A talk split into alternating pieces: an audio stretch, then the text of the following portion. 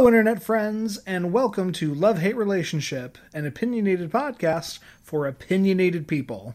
I'm Andy Boel. And I'm Alex Ruiz, and we're here to brighten your day, anger your soul, and tell you how to live your life in that order. And Andy, you were telling me before we started recording that um, what what what what, what is it? You're in you're in the most tremendous pain of your life.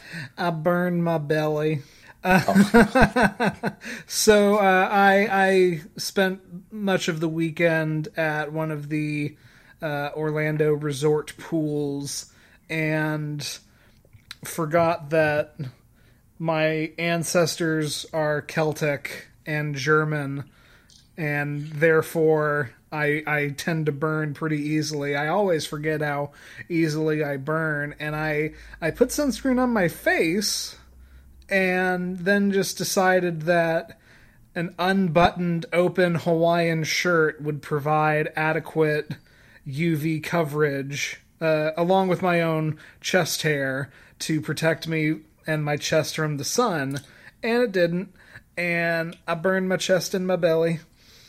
Oh my god, wait a minute. You didn't mention this. You were wearing an open Hawaiian shirt. So, like, do you have, like, buttresses of unburned skin around just, like, an extreme Brazilian of burn skin going up your torso? I mean, we'll see how it tans out, but I I absolutely had uh, tan lines that basically like nipple width apart of my chest. You you've got pink, and then right right before my nips, you've got the tan lines of, of where the shirt covered me. Wait. Dude, okay, I'm about to ask what may be the dumbest question that has ever been asked on this podcast. But for context, Andy, uh, it's not that I don't sunburn. I do sunburn. I don't sunburn like badly or too easily. Um, you know, melanin is kind, but it is not everything. But Andrew, do nipples sunburn? My experience, they they do. They are they are part of the skin, just like anything else. Yes, but like nipples don't callus. That is one way in which they are different from other skin. Like ask any runners. Like there's a reason those runner shirts are like sweat wicking because if you see people who run ultra marathons and like cotton, there's a reason their nipples start bleeding. because that friction, their nipples never callus. So that friction just means that it's always just like your nipples are baby soft from birth to the grave. Sure, sure. Um I mean, yeah, like but I, I never knew if they sunburn. Well, I unfortunately I I can't provide an answer for you because, like I said, I I dodged that particular part of the bullet.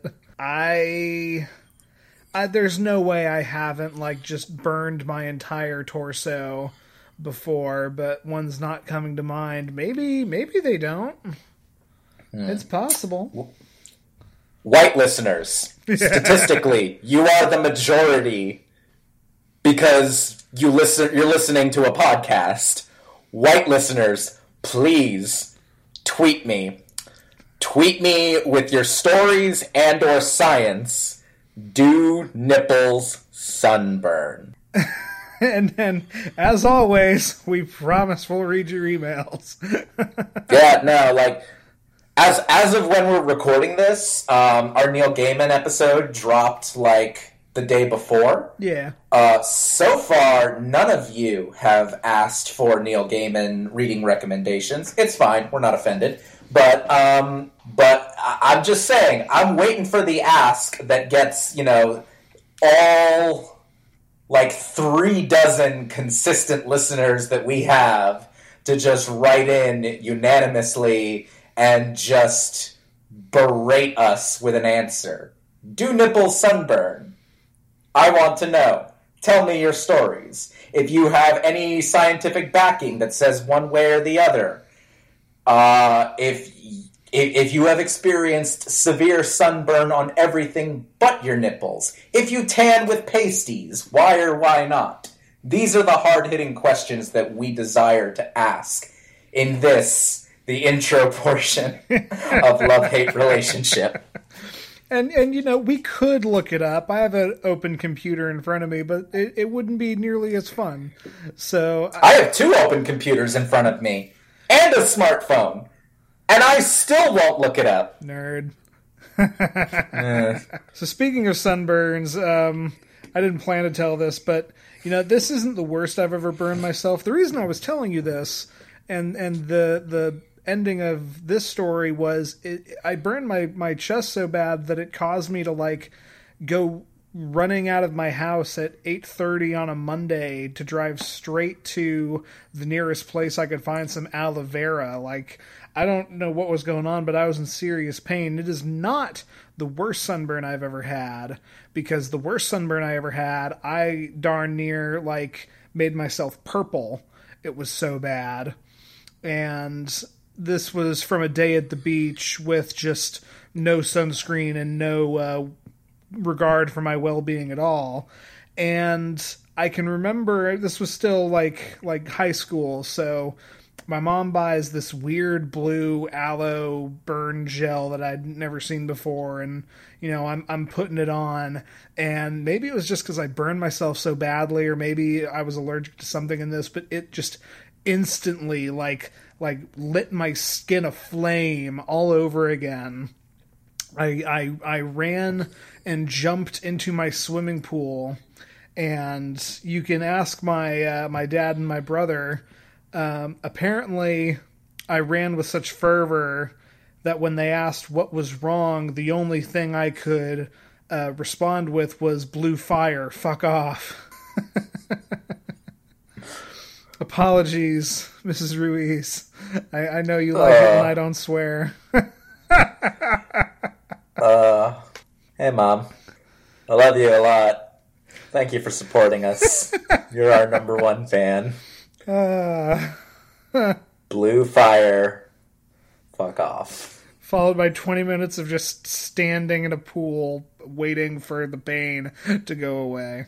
What did your mother give you? Like I- Vaseline laced with chlorine? I don't remember. It was it was blue, and w- that was like the big tipper off because you know most aloe based product is green. This was this was some blue marketed as sunburn ointment, and like again maybe it works fine for a slight burn, but I had as as bad of a sunburn as you could possibly have all over my legs and back. Um, so I, I don't know. Like in the old days, you just throw on a bunch of calamine and and calamine feels nice. I mean, I don't know if it helps heal the sunburn, but it just kind of cools you off. It sounds like your mother gave you coagulated toilet water. like It is entirely possible. I would start a band. I would start a punk band called Coagulated Toilet Water. That sounds awful. Sounds appropriate. Yeah. well, speaking of um, very fast moving, uh, pasty white dudes, I'm so proud of you. That's would you Such an like to get into? Would you like to get into our first topic? only because that transition was blue fire. I mean, uh, so at the top, y'all, almost 10 minutes in, this is Love Hate Relationship. We do three segments. Andy will start us off with a love, I will bring in a hate, and then we will take a question from you, our beautiful, wonderful audience. So, all that said, Andy? Yeah, let's get into it. Um, so if we did the math right, this should be coming in middle of May ish. This this episode should be dropping in the middle of the NHL playoffs, and so it is a spectacularly uh, it is a spectacular time to talk about one of my favorite hockey teams, if not my favorite hockey team, the Tampa Bay Lightning. Right off the bat, I want to say I I have much more foresight now than the previous hockey episode I did, where I talked about something as it was going on, and it didn't release until like the middle of June when there was no hockey to be had in any way, shape, or form. So we are learning. yes, indeed. I believe this will drop uh, the first week of May. I believe May 7th. Perfect. Okay, so that should be uh, the, either the end of the first round or the beginning of the second round of the NHL playoffs. in any, any case, uh, the Lightning should still be going at it. Um, if they get bounced in the first round, it would be a upset of outstanding proportions. And as of now, we don't know who they're playing, but there's a about 50-50 shot that it's the Carolina Hurricanes, who are technically your home state hockey team. So we might have a little LHR friendly rivalry going on if I can get you to care about hockey at all. Andy, I once visited Char- Charlotte, North Carolina, while I guess the Hurricanes were doing very, very, very, very well and the city was abuzz with glee and happiness that they had hometown heroes skating on ice and scoring goals and I just walked about kind of going is there any place any place that is not playing this goddamn hockey game on the fucking bar screens and there were not so apparently the Carolinas take hockey infinitely more serious than I ever will. But if it'll make you happy, I will lie to you. That always makes you happy when you lie to me, buddy. um, so this is this obviously you've you've made it clear you're you're not a hockeyman as it were. I feel like no, but I support you. So and and, and that's fair. I, and I know much of our listener base is not uh, hockey fans, as it were. This this episode is really going to be going out to my buddies Matthew and and Michael and anyone else from my fantasy hockey league who's listening. Hi guys. but for the rest of you, I do plan on educating you about the Tampa Bay Lightning and why specifically the 2018-2019 Tampa Bay Lightning have been a outstandingly, phenomenally, historically good team. So, without any further ado, just a little bit of history. The Tampa Bay Lightning were founded in 1992, which makes them as old as I am.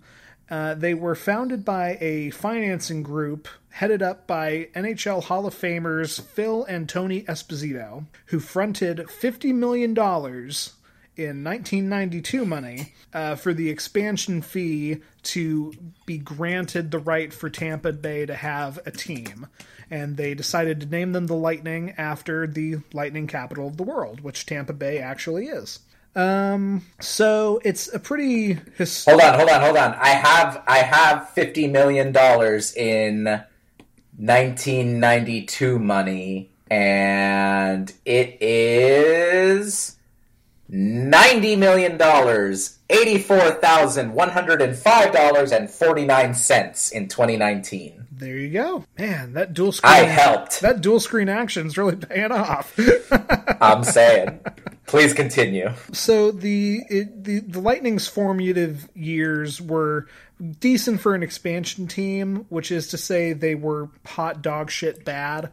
Um, but that's that's normal. Most expansion teams are tremendously bad. The only exception coming to mind being Las Vegas, who are the newest hockey team, period, and in their very first year went all the way to the Stanley Cup Finals. But I digress. Now, par- pardon my pardon my asking quickly. What's what exactly is an expansion team? So, when the NHL was formed, there were six teams, and they are affectionately called the original six any team that has come along since those six teams are technically an expansion team. And, you know, in the past, it's been groups of four to one team at a time and it's it's kind of dragged to you get one new team maybe every five six years ish but so an expansion team being a non-original hockey team. Okay cool. Thank you for clarifying. Of course. Um, so the lightning were bad. They they were they were very bad on the ice despite winning their first game. But they had a couple of hometown heroes who had just amazing names you had Daren Puppa, who was one of their first great goalies. okay, okay. I'm going to stop laughing just because the next one's great. And uh, their first ever draft pick was Roman Hamrlik. Hamrlik! Oh, okay, please continue. Yes, those those were for you. Aww. Um, as well as a guy named by the name of Chris Kontos, which is not really funny, but he did score four goals in the Lightning's first ever game, so that got him a pass for a couple of years. Okay. The Lightning were bad on the ice, and the Lightning were bad off of the ice. Things were just as crazy and tumultuous for the first couple years. Uh, the IRS came knocking a couple of times, and I want to say like $17 million was misplaced and not properly filed.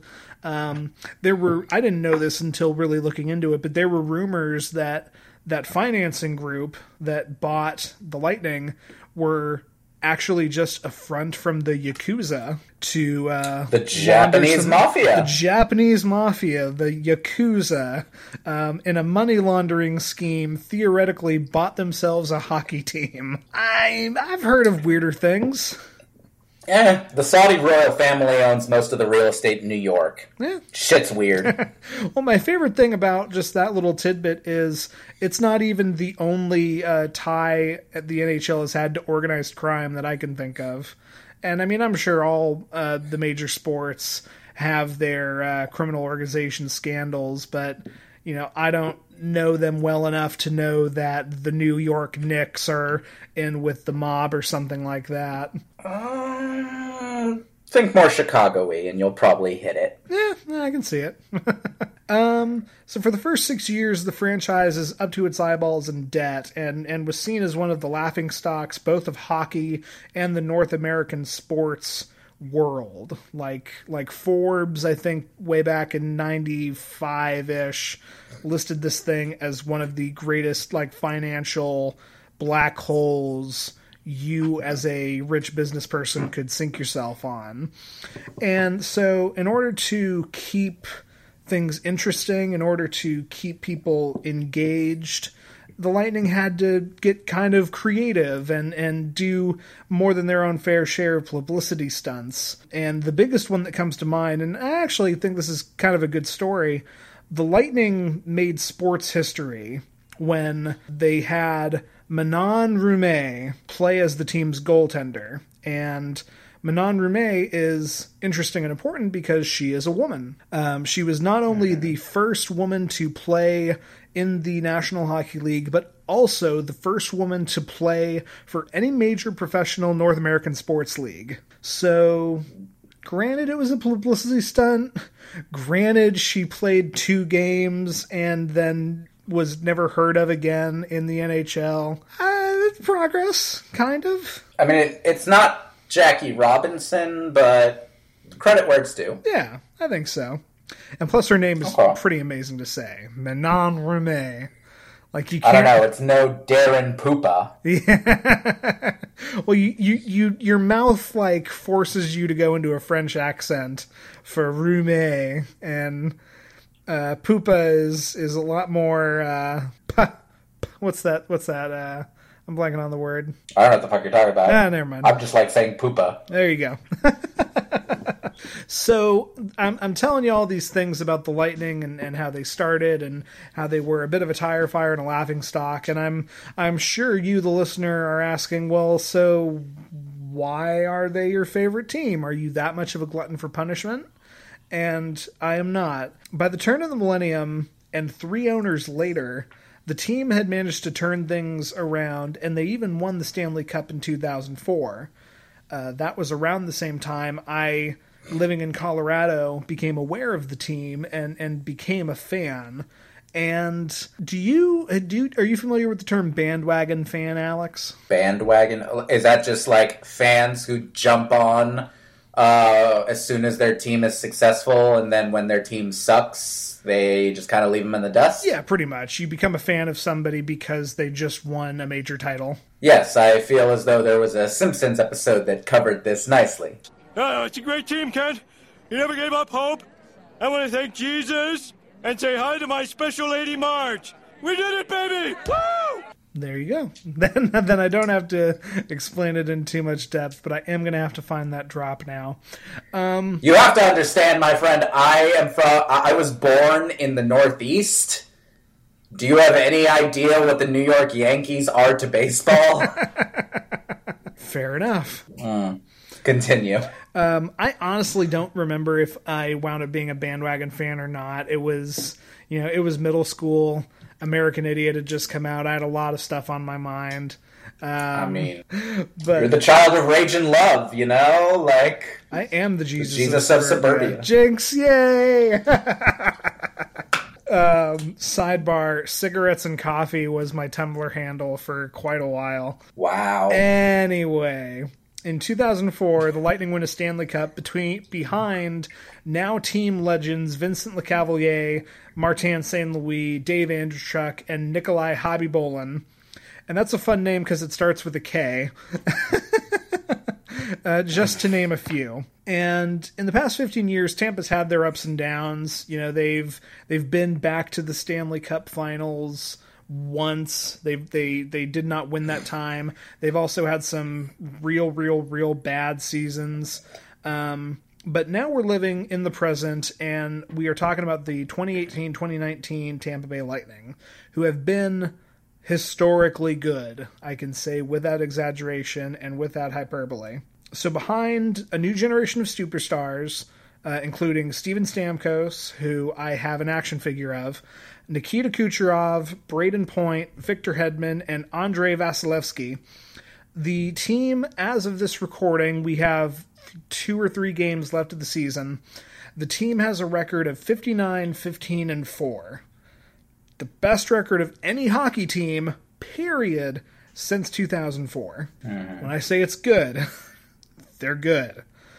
Nikita Kucherov has 122 points, reaching 162 games, which is a thing that people do not do, with the exception of uh, LHR hockey mention alumnus Mario Lemieux, who I will remind you was wa- is like the secondary goat candidate in the hockey world. And the team has just broken several NHL records.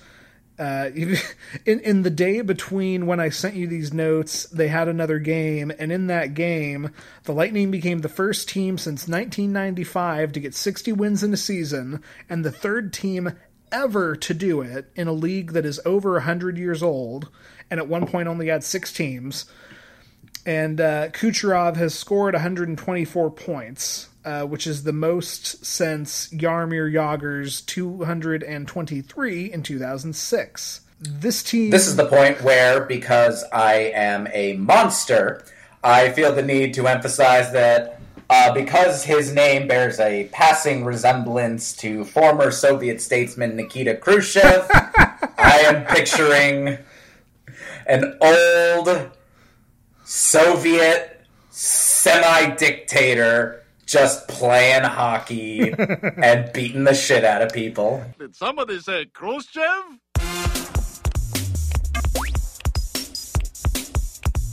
that makes it so much better. I I never want you to know what this man actually looks like because you're not going to top Khrushchev playing hockey. In it like his full suit. Yeah, right. That's that's how I'm picturing it. No helmet because people seeing the birthmark is what gives him power.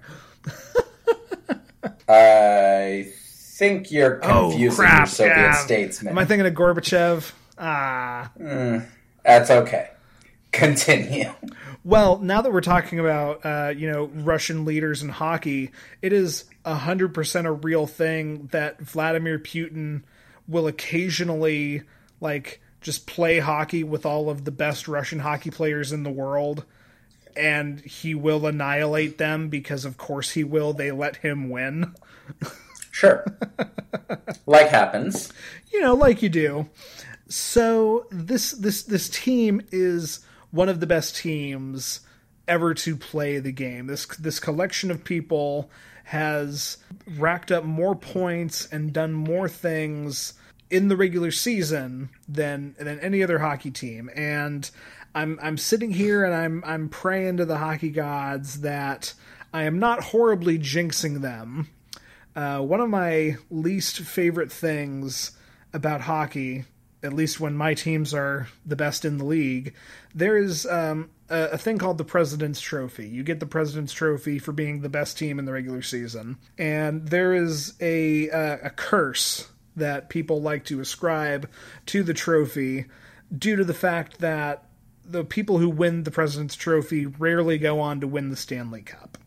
I'm sitting here hoping these guys are so good they buck the trend. If nothing else, at time of recording, I will be fervently rooting them on, and it is 85% likely at any given moment that I am wearing a Lightning jersey. you. I, I, had a question for you, Alex, and this wasn't really in the notes. This is off the cuff. I, I, I know you to be a fan of competitive weightlifting. Mm-hmm. And I understand that there are championships besides the Olympics. Yes. So, has your favorite weightlifter, if you have one, won the title while you were actively a fan of said weightlifter? Uh, I can say once, yes. Uh, in 2017, I believe it was 2017, at World Champions, at the World Championship, uh, an American uh, weightlifter, uh, super heavyweight woman named Sarah Robles, became the first American to win a gold uh, since 2000 at a World Championship. She was literally, by by the terms of Olympic weightlifting, she was the strongest woman in the world that year.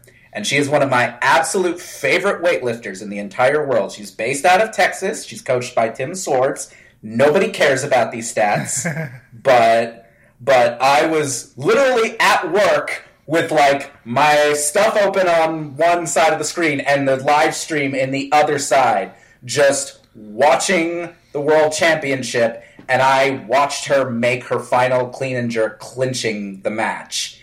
And it was stupendous. And, and there is your 2017 Super Heavyweight World Champion, Sarah Robles. Well, excellent. I'm I'm very happy for you, and I'm happy that you were given joy by that thing in that moment, and you were able to witness it. Mm-hmm. I have this own self-inflicted curse hanging over my head where no team that I like that is my favorite or even one of my favorite teams has ever won a championship while I was actively a fan. You know, as I said before, I don't count the Lightning in 2004 because it's not like I knew who they really were until at earliest the playoffs of that year. Um, you know, I grew up in Colorado. The Colorado Avalanche were a juggernaut, phenomenal team, but I was a little shit of a 10 year old who had a chip on my shoulder and couldn't root for the home team for some stupid reason. So I don't count any of that. The I, I, I have never seen a team win, mostly because, you know, I only care about hockey. So so football I could usually give a rip and I've never cared about uh, baseball or basketball in that way. So I'm still I'm still waiting for that little that little taste of of magic and candy to see my team win it all. And uh, yeah, I mean I'm just putting this energy out in the universe to make it happen and and and really, really not not particularly superstitious, but still really hoping I'm not jinxing myself here. mm-hmm.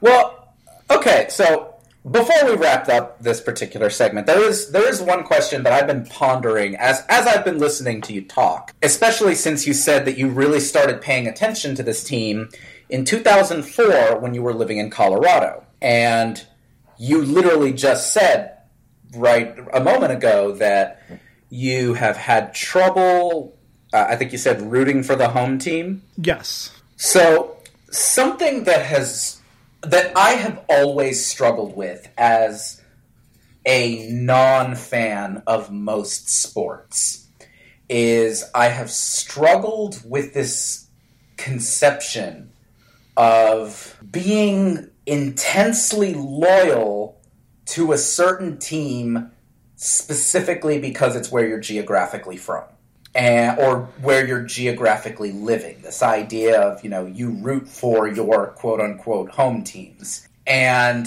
I, I and I have also struggled. Again, this is less because I'm a non-fan than because I'm a non-follower.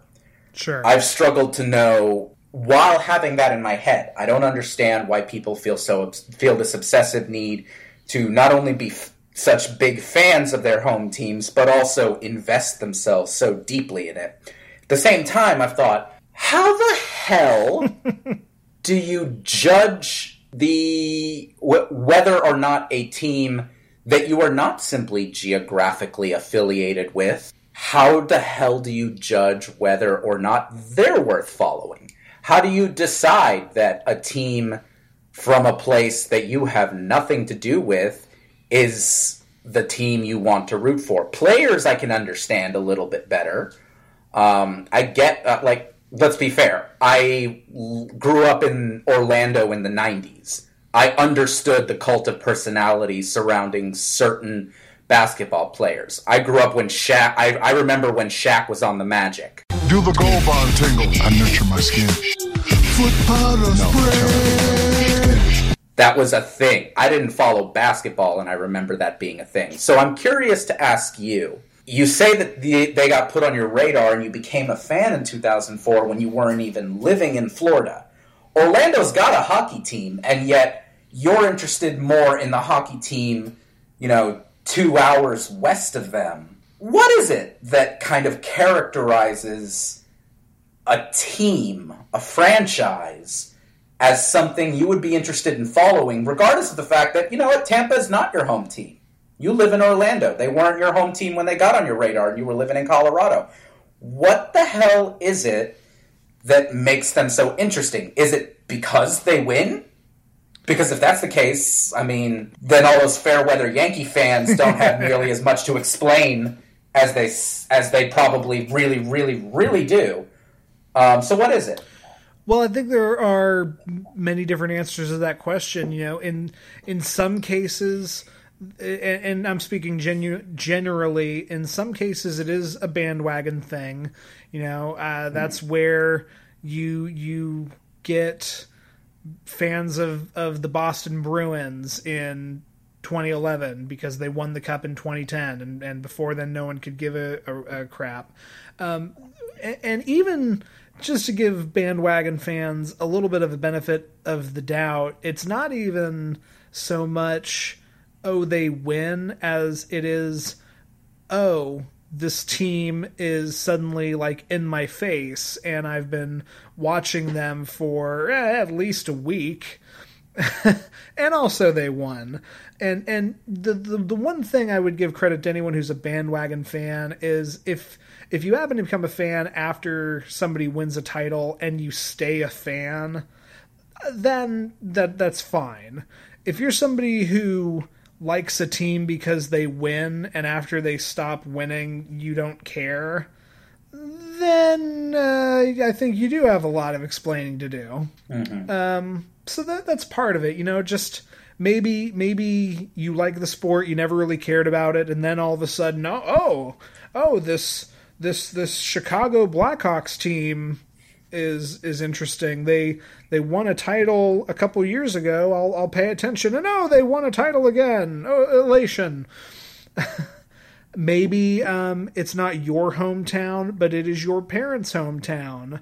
Hi, Catherine. I'm looking at you now. Speaking of the Chicago Blackhawks, uh, I have a friend who grew up in Boca and um, is a diehard fan of all Chicago sports teams because that's where her parents from. Um, Fair. Maybe I know a lot. Of, I know a lot of Bostonians who say the same thing. Like every Boston franchise there is, they follow them and they care about them despite living in completely other segments of the country. Right, exactly. Um, maybe you're a nine year old like I was, and you decide green and gold is a really cool color scheme, and then you just decide you like the Dallas Stars, even though you're in Colorado. Or maybe you think that, wow, blue and white with a lightning bolt is really kind of awesome. Now I'm a Tampa Bay fan. I think there could be several different reasons depending on your your age, your uh, mental investment on it, and and personal background history. I think for me, it's like, yeah, back in 2004, living in in Colorado, I couldn't like the Avalanche for some stupid reason. I just couldn't like the team that. Not you know what? It's not stupid. I'm I'm not to harp on myself. I couldn't like the Avalanche because all the crap all the crappy people I went to school with liked the Avalanche, and they were crappy people, and therefore I couldn't like them. So I'm looking for a Sure. team, and here's a team that is getting a lot of buzz, and I decide I like the fact that one of the dudes is like five foot four, and he's literally the shortest guy on the ice. And yet he's scoring goals and he's getting into fights and he's being this little maniac maybe I like that this guy's name has a silent K and he's a really good goalie. You know, your your brain latches on to things about the players or maybe about the team and if you're my kind of new fan, you know, you latch on and you you you form your own commitments and you fall in love with the team and even when they suck, uh, you know, you stick with them.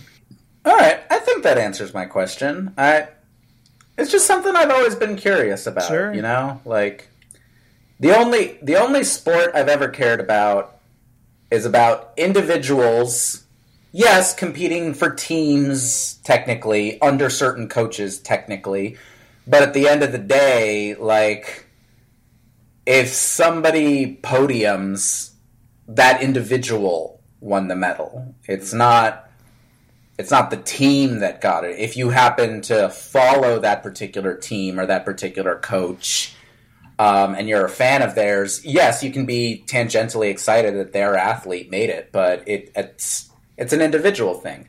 Team sports have always confused me in a lot of ways, and franchises have always confused me in a lot of ways. Sure. Um, so I've always been curious what exactly it is that invests a person in a franchise because geography always seemed weird, but at the same time, I guess I kind of get it if for no other reason than everything other than geography seems harder to latch onto. So I appreciate you answering that for me. I'm I'm very happy that I uh, could help you out with that, man. I'm I, I mean that. I'm I I'm happy you had a question and that I could answer it. I mean, you're when we were uh, talking about the topics for this episode, we were we were texting each other a little bit ahead of time, and you floated a few topics, and we decided to sideline some and and and run with this.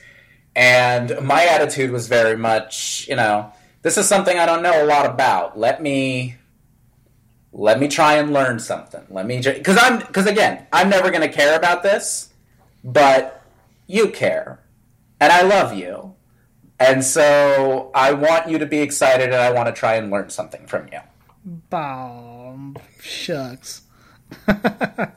well, I'm sure you and everyone else will know how how the team is doing for for the next couple weeks at least. Um, I will absolutely use this as an excuse to spam a bunch of hockey stuff on the LHR Twitter.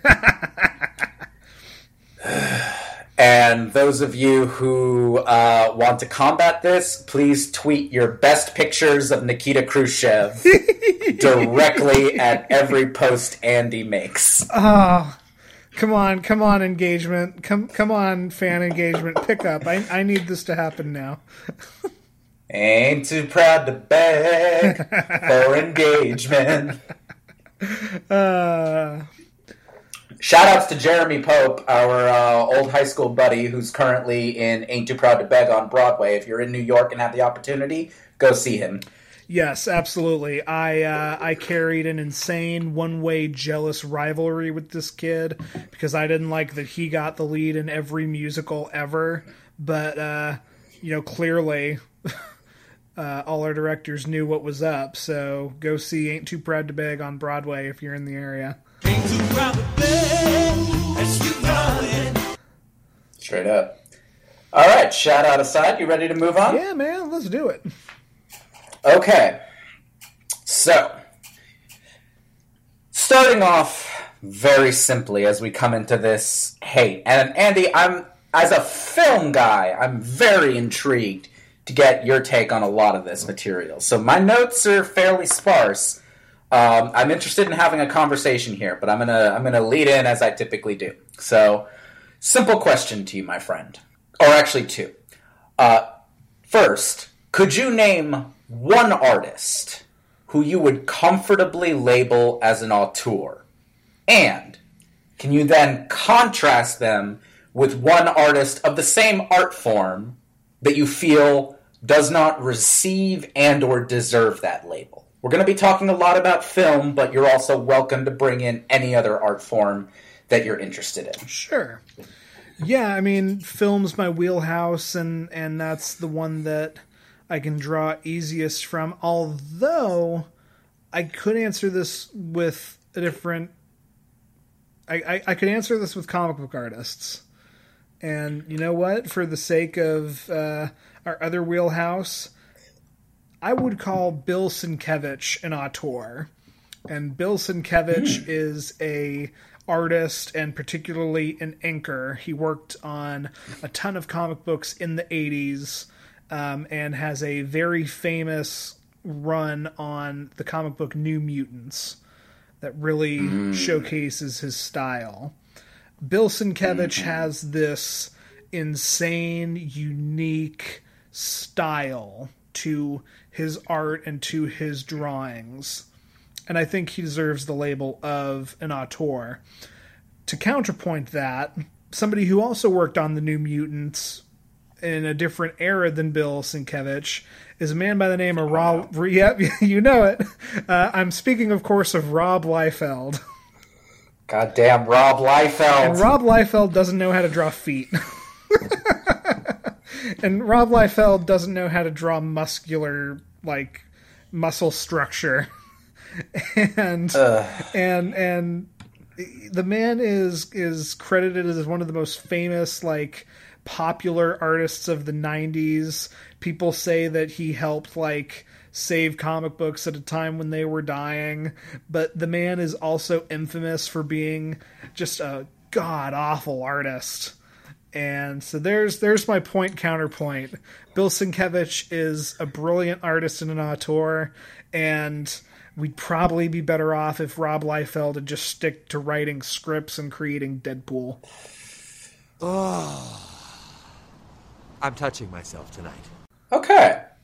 So, as I go into my discussion of this hate, which um, I didn't say it before, but it is auteur theory, uh, which I'll define in just a moment. But going into that definition, um, I just want to make one observation based on the two examples you gave me, Andy, which is it sounds, based on your explanation of Bill Sienkiewicz and Rob Liefeld, that a lot of what you apply the auteur theory to, you personally, from the sound of your answer to my question, seems to be based on the quality of the art. For me personally, yes. Okay, for you personally, yes. That's I wanted to state that as I go into this. Okay? So, basic definition. Originally coined by American film critic Andrew Sarris and derived from French film critics Andre Bazin and Alexandre Astruc, uh, both of whom sound like they could be hockey players on the Tampa Bay Lightning. Indeed. Auteur theory is a value system that was formalized in the late 1940s to distinguish French New Wave filmmakers from those in the American studio system. The original idea, at the time that this kind of system was formulated, was that American movies were on kind of a factory model, with actors doing the same sorts of roles, screenwriters churning out studio driven scripts, directors working to house styles for the studio, while French film at the time was viewed as a dynamic, personal art form that could be attributable to a singular vision of one person, typically the director, as one might the author of a novel. The conceit has since been applied to other art forms like music, comic book writing, and even video games. And there's a school of thought that suggests lending more resources and control to a singular visionary producer or a single visionary um, produces better art. So, I fucking hate this conceit. I hate the notion that there even really is such a thing as a quote unquote auteur. To begin with, I feel like it's based on a flawed premise. Because the only way that a singular individual could wholly control their art form, especially if their art form is something like film or comic books, is to literally do every single job. That director would also need to be an editor, a cinematographer, a writer, mixer, set and costume designer, everything. And even when that director is given the final say, it's still a collaborative medium, you know? And and and this notion that it's like a director or a comic writer or a comic artist is an auteur, is the singular author of the novel, ignores the idea that even fucking novelists get edited by editors. They have input from publicists, from agents, from marketers, from the people who designed the damn covers. Yeah. All of these so-called like a so-called art form or, or so-called singular art form is pretty much always still to some degree or another a collaborative medium. And that really bugs me. Like we talked back on the Tortured Artists uh, podcast. Uh, I mentioned that something that really bothered me about the concept of tortured artists was that it ignores a lot of the work that those artists would put in. You know, saying that Kurt Cobain wrote those songs because he was depressed, pained individual ignores the fact that he slaved for hours on the music, trying to make sure that it worked sonically before he ever he ever touched a pen to paper in order to write any lyrics. You know, calling and and, saying that you know Jim Morrison was a tortured artist ignores the fact that he studied Rimbaud extensively as a poetic influence. Like it ignores all of this work that people do. And ascribing art to singular auteurs ignores so many of the contributions that other artists, that other creators bring to a product. Yeah, absolutely. I mean, so I can think of a couple counterexamples just of what an auteur is not based off what you were just talking about specifically like like let's take a look at Mr. Bad Guy which is Freddie Mercury's solo album. You're you're a living breathing person. You probably saw Bohemian Rhapsody and if you didn't, minor spoilers, there is uh, you know the bit where Queen breaks up and and Freddie goes to make his own his own albums and he is given complete creative control and he writes all his own songs and he is at least responsible for the sound of of what everything sounds like and both in his own words in the movie and in the fact that I don't think anyone has ever really heard of Mr. Bad Guy um, the albums were flops. And in the movie, he attributes this to the fact that he didn't have his bandmates to provide their own creative influences and to fight him on his decisions. Even then, like Freddie Mercury wrote all the songs. He uh, he played piano, synthesizer, and did the arrangements, but he didn't play guitar. He didn't play the drums. He didn't do everything himself this was not going to be my film answer, but Robert Rodriguez would probably call himself an auteur. I wouldn't. Maybe. But. I, you know, I don't know because Robert Rodriguez, like I've read interviews with Robert Rodriguez, he gives a lot of credit to his cinematographers. A lot of credit to them. Okay. Uh, I have not read those interviews where what I, I, was going to highlight the fact that he is uh, a little infamous for doing a majority of the jobs on on at least some of his films. You know, famously before he got discovered and he made El Mariachi, he was the director, editor, cinematographer. He did the sound mixing and and my I'll be fascinated to read these because they just prove my point. But you know, where I was going was just the fact that Robert Rodriguez has his fingers in a lot of the different pies of his movies, but even then, he's not costume designing. He's not Sure. gaffing. Um, Yeah. So I, I agree with your your conceit that it is a flawed premise. Hello, this is Robert Rodriguez, and it's time for another edition of the 10 Minute Cooking School Sin City Breakfast Tacos. Yeah. Slight correction just because I have to do this. One thing that Bohemian Rhapsody deliberately edited for the sake of the movie was Queen never actually broke up. Freddie did pursue Mr. Bad Guy as a solo project, and he did solo work, but he did solo work on his own time, but never is. It was never a. I am leaving Queen to do this. Queen has broken up so that I can do this. It was always pursued with Queen at the same time. And the rest of Queen, they were like the Beatles. All of them wrote songs. All four of them wrote songs. Sure, no, fair, fair point. Uh, Yeah. one of- I'm not going to let you say that Freddie Mercury wrote I'm in love with my car. Because that song is garbage and can only be given to Roger Taylor.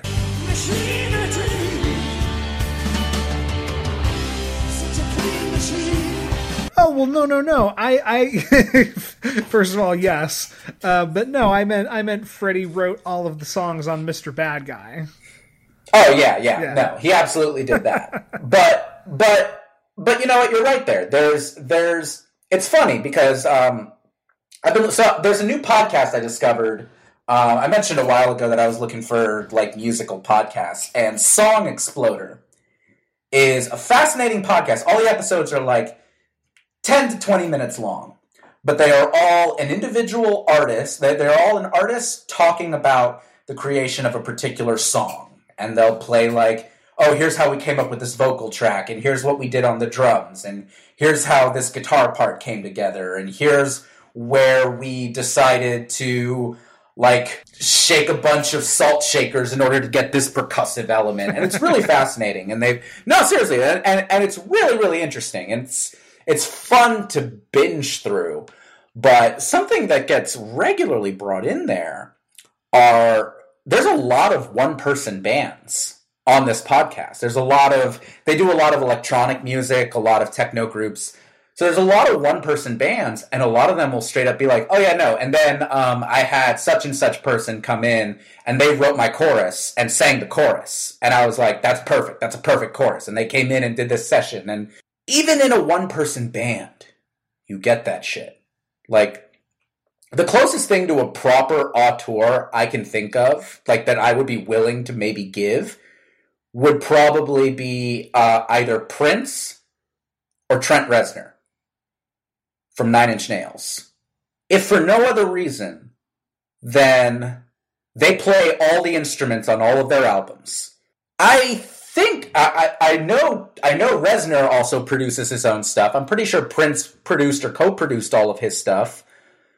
Um, I don't know if they mixed it, but that would be a factor of collaboration. But I also know for a fact, in all of those cases, they brought in other artists to help out with other stuff.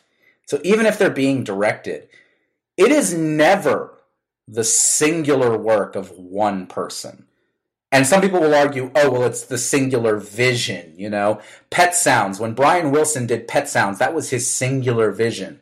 When Stanley Kubrick did The Shining, that was his singular vision. He controlled every aspect of that. Eh, did he? Because Brian Wilson's a great musician, but he could never play bass like Carol Kaye. Yeah. And Carol Kaye played bass on all the songs in Pet Sounds. Brian Wilson was the bassist in the Beach Boys, and Carol Kaye played all the bass on Pet Sounds. because Brian Wilson knew she was better than he was at that instrument. Stanley Kubrick, well, he let's be fair, he tortured his actors, which is another point I was going to get Right. into. Tortured his actors um, to get the performances that he decided he wanted. Coincidentally, um, most of the actors he tortured tended to be women. Uh, but hmm, uh, same thing with Alfred Hitchcock. You know, Alfred Alfred Hitchcock nearly blinded Janet Leigh on Psycho Right. because he needed that shot coming away from her eye, and she couldn't blink. So he got his shot, and she almost destroyed her cornea so that he could have his shot. Auteur, like this conception of auteurs, and especially this part that suggests that this singular vision of one artistic being. Like, I get it. I, I get the idea that you want your creative forces to have creative freedom. And that's that's lovely. That's so lovely. And and if you want to give a particular amount of artistic license to certain people, that can be reasonable to a degree, you know. I, I'm happy with people giving Steven Spielberg resources. Because when Steven Spielberg needed to do a, a scene where there were chained slaves, he had the sensitivity to make sure that if the people who physically chained his actors, his black actors together, were other black people, and that he had resources on hand in case this was a psychologically traumatic experience. Because Steven Spielberg, who a lot of people would call an auteur, is a responsible fucking human being. And Steven Spielberg also is willing to let Tony Kushner write Lincoln for him. Because Steven Spielberg could never write Lincoln, but Tony Kushner could. Sure. And that's the thing. It's like, in some cases, you get the auteur who's willing to buy into their own theory and they destroy people because of it. In some cases, you get people who get the auteur ascription and they don't buy their own hype. Spielberg's an example of that. I think when people call Spielberg an auteur, he probably is just kind of goes, okay, that's nice. Did you talk to Tony? Did you talk to Daniel Day Lewis? Did you talk to Sally Fields? Did you talk to the people who gave incredible performances? Did you talk to John fucking Williams, who made this thing work? Who made the emotion of this scene work with his brilliant scoring? Steven Spielberg will give that. The people who subscribe to auteur theory don't. They want it to be a singular vision. They need it to be the singular vision. You want me on that wall. You need me on that wall. Because film can't be collaborative, I guess. Because art can't be collaborative, I guess. Well, and the biggest thing for me is in so many examples, it seems like auteur is just verbal shortcut for the best. You know, I uh, I think Yeah. of Down to your example there. well, I think of to this was the example I was going to go with. I think about Terrence Malick, who is a American film director, and Terrence Malick paints with film. It- he he is responsible for some of the most beautiful shots and film compositions I've ever seen. He he's made some of the most beautiful mu- movies I've ever seen. Um, to list some examples, The Thin Red Line or The New World, Days of Heaven. Um, he is a director, but he is very well known for kind of visually mapping out his movies, even even if he's hired a cinematographer. And if you type in Terrence Malick in Google, like one of the pull downs is Terrence Malick auteur, and it's like, or is he just one of the best directors ever? Like, I think I think the key you you hit on is does the person being called an auteur buy into their own ego and their own hype? And do you get Rob Liefeld, who people loved his art in in the time it came out, and people thought it was dynamic Sure. and engaging, and he got all this praise for his art in a time when artists were designing characters and maybe coming up with comic plots, and he went, "Oh, I'm such an amazing artist. I should just be the writer now too." To go back to Bill Sienkiewicz, yes, he he wrote some comics. He wrote a little bit of Elektra. He wrote a little bit of Moon Knight, but like he never broke down Marvel's door saying, I'm the next big thing, let's do this. Yeah, no. And the thing is, Bill would would Bill Sienkiewicz have been as good on New Mutants as he was if he wasn't working with Louise Simonson and Chris Claremont? Right. I mean, probably not. We don't I mean, know, I- but I mean, honestly, I mean, you're right. You're, you know what? You're right. We don't know that. We earnestly don't. But the fact of the matter is, those writers will tell you that Sienkiewicz's art was what brought their words to life.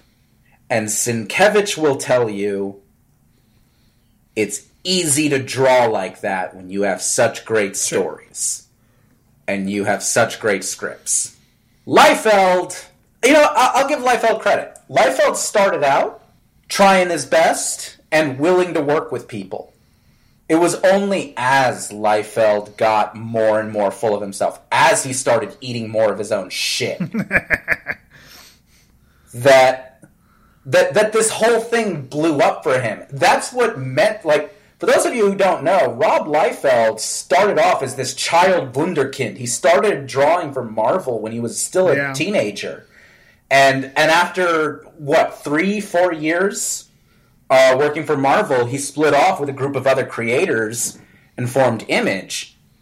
And his work on Image, can you remember his work on Image, Andy? uh, to my shame, I, I'm pretty positive he created the comic book Youngblood. yes. Have you have you ever read Youngblood? No. Okay, I read issue number one of Youngblood because it was available for free on digital, and I have never felt the need to pick up a single other copy of Youngblood Sure. ever. Period. And and the thing is, like, sometimes I feel bad for Liefeld. You know, he was a 19 year old kid who's who was drawing comic books, and now he, then he's appearing in Levi's commercial commercials and being told that he's like the next hot shit and that he had saved the comics industry. And then all of this just kind of tanks for him. But and and sure, he never learned to draw feet. Sure, his proportions were ridiculous. Um, I have read his comics, and I've read comics not by him that I have disliked the artwork on more. But at the end of the day, like I got to give Liefeld this. He's got a distinctive style. A lot of auteur theory talks about like you should have a really distinct, individualized, recognizable style. Liefeld has that. I'm not sure how much else Liefeld has. I think I think I think in pop culture you're right. You you you hit on this. I think I think we hit on this from the beginning. Like it's we'll say auteur for good quality. Auteur was originally supposed to mean that this is an individualized vision directly in opposition to a studio model, directly in opposition to the fact that all the Paramount movies were written and acted and produced and shot the same way. And all the United Artists movies were written and directed and produced and shot in this singular other way. But it was unique to that studio. It was the idea that, you know, producers were the ones driving the works. And auteurs were these French filmmakers, many of whom were operating on very low budgets and doing very individualistic things using those low budgets and telling their own individualized stories. That it, it was a way to distinguish these people. And somewhere along the line, maybe it's because, you know, we don't teach critical art theory in public schools. Fair enough.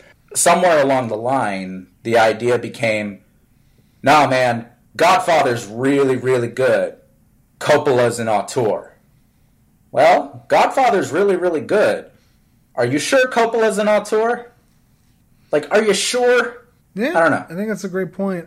I want to get into the question, but did you want to speak on the racial component at all? Um, well, I mean, this is partially based on it's racial. It's also sex based. Sure.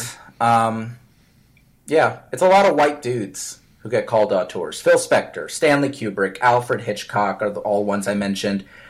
I said George Lucas earlier. You know, he's he he, he gets called an auteur when in reality, how much of his success can be attributed to Lawrence Kasdan's screenwriting, Marcia Lucas's editing, or Ralph McQuarrie's character designs.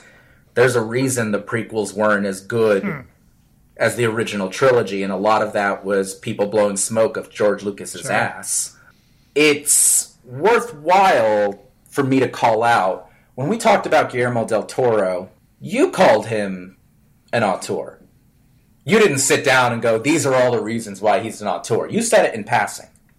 I re-listened to that episode just just to be sure of this. That was one of the first times that I ever heard a person of color being referred to as an Sure. auteur. Recently, some people have started applying it to Jordan Peele. I myself, a moment ago, just applied it potentially to Prince. I don't like the term auteur, but if there's someone who could maybe deserve it uh, in music, Prince is definitely not the worst candidate. But it's a worthwhile question to sit and think about as you're reading stuff, as you're watching movies, as you're listening to the marketing, you know, um, or as you're looking at marketing. Check out who gets called an auteur. Check out who gets discussed as an auteur, who people reference, and see how often it's women. See how often it's people of color. You know, Sure. Oh, I agree, man. when Nora, yeah, like when Nora Ephron died, a lot of people talked about, you know, what a brilliant screenwriter she was. But she doesn't get called an auteur screenwriter or director, you know? Like, if, uh, if it weren't for the fact that Woody Allen has completely destroyed his own image, I guarantee you, when he dies, people would have called him an auteur. Nora Ephron is just as deserving, and she's never going to get it. You know, Spike Lee deserves might deserve to be called called an auteur if you're purely basing it off of whether or not they make quality, good ass art with its own characteristic voice and unique style. How many people are going to call Spike Lee an auteur? How many people do? I know you recently watched uh, a fabulous John Waters movie that I recommend to everyone called Cecil B. Demented. And they list several directors in there who are like these visionary directors that these uh, characters want to emulate. Spike Lee gets mentioned, almost tokenly so, amidst a slew of other directors. I think it's worth asking yourself why all of those directors, I think every single other one of them, other than Spike Lee, is a white man. For importance, I will point out one of them is Pedro Almodóvar, who is a Spaniard man. A Spaniard. A, a, a, a, a white Latino. Yes. I see you're referencing the Europeans who raped a lot of my ancestors, Andrew. You know what? Your point stands. Just ignore me over here. this might get cut for time. So it's a meandering way to close this out, but yes, auteur theory. People, it's terrible. Consider art a collaborative art form. It is never a singular vision. No one benefits from calling it a singular vision. Ask yourself these questions when you consume your art. It's my final word. feel like Springer. no, I, I Question? no questions. I am in complete agreement. Okay. Uh, shall we move on to our yeah, question? let's then? go into that one. Um, All right, you uh, track this one down. yeah, You want to read it? for sure. Hey, LHR. Okay. Hope you're all well. Do you have any colleagues who are just chronically angry, ticking time bombs, where the slightest thing can trigger them at any moment? The sort of person who is chronically negative and tries their very best to find things to be angry about or people to be angry at. When they're not angry, they're just miserable and try to bring everyone else down with them. Yet, despite their temper tantrums, inappropriate rage fests, and general inappropriate and disruptive behavior, the managerial staff do absolutely nothing to resolve the situation, presumably because they're too scared of the consequences. We have one of those people at my work. I've worked there for over a decade with the same person routinely causing the same problems. Problems that have been routinely reported after having gone through HR, managerial, and counseling and support. I've tolerated it for so long because I love my job, get good pay, it's in a great location, get on really well with the other colleagues, but this one person basically destroys the balance of harmony in the whole team, causes rifts between people, and generally makes working there very unpleasant when you're on the wrong side of them. This has led to us dealing with high staff turnover in our department through all the trouble that is caused as a result of their escalating outbursts. It's infuriating that people are forced to consider giving up their career because of this one person, and here I am considering the same option. And um, I, uh, I, I did not copy it all, but basically, this person has explained their situation is, and is asking us if they're in the right for doing so. Cons- considering getting out and, and what if if, if are, is there anything they can do besides getting out of that situation? Okay. And did they leave a call sign? They did not. Okay. So what we're looking at is somebody who is dealing with a really difficult workplace situation and is considering just outright rebellion, bolting off, you know, into the horizon. I have a call sign suggestion. Oh, hit me with it. Furiosa?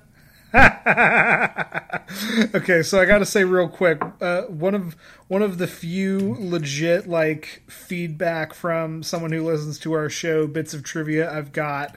Hey, Catherine, love you. Is uh, a a a double thumbs up at all of the office names we keep giving people. However, however, I think I think she will appreciate Furiosa. Uh, Imperator.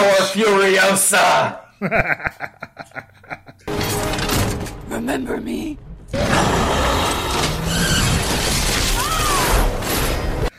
Ah, love it. Okay. Hello, Furiosa. You're a badass. You're a absolute badass, and you have a metal arm. Straight up. uh, okay, so would you like to start this off, my friend, or shall I?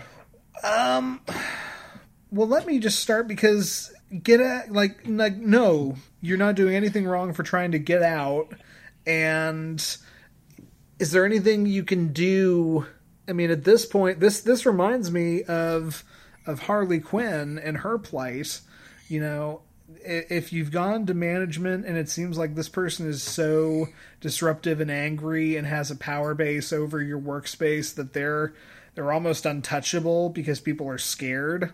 Ew, that is not a good situation to be in and I I can't fault you for trying to get out of there even with all the the pros. You know, that's my biggest Yeah. thing. Yeah. And I mean, it's funny because, um, again, as of recording this, we just had an episode where we gave Pam Beesly advice dealing with a difficult, uh, somewhat thoughtless, and secure coworker. And this feels like it's in that vein, but ratcheted up to like 11 and holding like a flaming sword. Uh, to Pam Beesly, we would have never suggested that leaving would be the best course of action. And you know, Furiosa, I'm not. I don't know that I'm necessarily saying it would be in this case, um, just ostensibly. But you say you're considering this option, but you also talk about loving this job, that it's great pay, and that you getting you get on really, really well with everybody else. I'd be curious to know what the breaking point is. Like, have you hit a breaking point? Has there been some really, really extra traumatic experience that has just pushed you over the edge? Has it just been a slow buildup and you've reached a personal point where you can't handle it anymore? If you're asking us if you should feel bad for leaving, no, I'm with Andy. You absolutely should not feel bad for wanting to leave. Like, I, I've said this on the podcast before work takes up a significant portion of your life. That's just kind of how things are. And the more things you can do to mitigate misery in that environment, you know, the better. I guess what I'm trying to figure out for you um, is really what your strategy should be. Because are you honestly, have you decided? Has she said that she's deciding to leave? No, but is at this point, despite loving their her job, it's it's on the table. I mean, if you honestly have no support, and that is a dark, sad, sorry thing to realize. If you honestly have no support and you have somewhere to go, and this guy is so extensively grading on your well being, no job is worth your happiness. Honestly.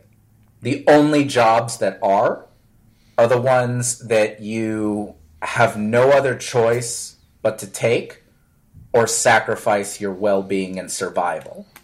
You know? Maslow's hierarchy of needs is a real bitch. And the fact that food and shelter are so important kind of means that some of us need to stick it out through some terrible things. And there's no shame in that. If you're in a place where you can walk away, maybe there's an adventure to be had there. Maybe there's something good to be had there. If you do decide to walk away, which again, you shouldn't feel bad about doing, I'd ask you how you make your peace with that. That someone was able to drive you away from this. Yeah, I mean you've you've summed up what I was going to say, you know, if there's a landing spot to be had, I I would be jumping for it myself right now. It's it's very interesting because you've been doing this for a decade and yet so have they. And you you say that it's about been 10 years of this chronic negativity and work related rage. Maybe this is the breaking point. They didn't specify that it's just, you know, enough's enough and I'm getting too old for this shit. I recall, and this is this is about the only bit of real life experience I can pull from. I recall working at Regal Cinemas. Hey, I worked there. Yeah, you you might remember Drew, who I'm talking about here. Drew was an usher, and Drew was a 40, 45 year old man who worked as an usher at the movie theater and also worked at the Target in the same shopping plaza. And Drew once threw the ticket kiosk because his shift had been changed without him being notified. And I got out of Regal for, you know, completely different reasons, but I can remember that at the drop of a hat, this just sudden bout of Hulk rage. If hmm. this is the kind of disruption you're dealing with, where somebody's throwing crap around the office or breaking stuff or just, you know, hulking out, I I don't think the benefits outweigh the potential emotional and very potential physical duress and, and damage that could be caused by working with this. And and I mean 10 years of chronic negativity you don't need that. So if you got to stick with it to make the the ends meet I feel for you and that's a completely different situation. But if there is a job that is a 20 minute longer commute and maybe a slight pay cut, but they don't have a Hulk. Eh, I'd be thinking about it, and I'd be I'd be thinking about it enough where I wasn't asking others. I'd be I'd be going for it. Yeah. It's not quite what I was getting at, but I think that that's a really instructive story there. The part I really want to emphasize here, Furiosa, is uh, while you're driving along that dark desert highway, uh, choosing to leave like that, there. I'm, I'm gonna putting myself in your situation, and maybe I'm projecting, and if I am, I really, I, I really sincerely am apologizing. I, I am sorry for that if I am projecting here. But I feel like if I left a job that I really, really enjoy because one person was having that deep of an effect on me, I would have a lot of what if to deal with. And that's what I would be talking to my counselors about. Going, I feel like I would feel a distinct sense of defeat. Uh, like I allowed one piece of shit and let's be frank, this dude is a piece of shit. Control my decisions like that, I would feel legitimately awful about that. It doesn't sound like he has any real power over you. It's just you have to suck it up and deal with him a lot, which is awful. I would struggle with that. And I would really need to do some deep psychological work to see how I could square that hole if encouragement from us is what you need, that, you know, if this is something that is seriously grating on your mental health and you feel the need to leave for the good of your mental health, by all means, you have our support. You have our complete and total, like, if you need permission, go. You have permission. Here's a completely unqualified stranger telling you, you have permission to leave. You have permission to go and do the thing. I'm concerned if you need anything more than that, because I think I would. Uh, and I hope you don't. I hope that you have that security and sense of self not to need that. Yeah. If your question is really, honestly, should you feel bad about wanting to leave, ask yourself why you're asking that question. Because everyone has their breaking points. And if your employer isn't going to be supportive, and, and I don't know if you've explored this option. I generally don't support ultimatums, but if it's if you're already out the door and you want to throw a hail mary, that's a football term, not a hockey term, right? Right, Andy? A correct, sir. Correct. Cool. Cool. All right. So if you want to throw what, what's what's the hockey equivalent of a hail mary? Like a hail Gordie? Um, it's actually a suicide pass, which is not a good. Okay, if you want to throw, if you want to throw a suicide, okay, this sounds terrible. Um, Furiosa, if you want to take a sniper shot into the dark, there you go uh, and see if your employer would at all be receptive to you just flat out doing a him or me.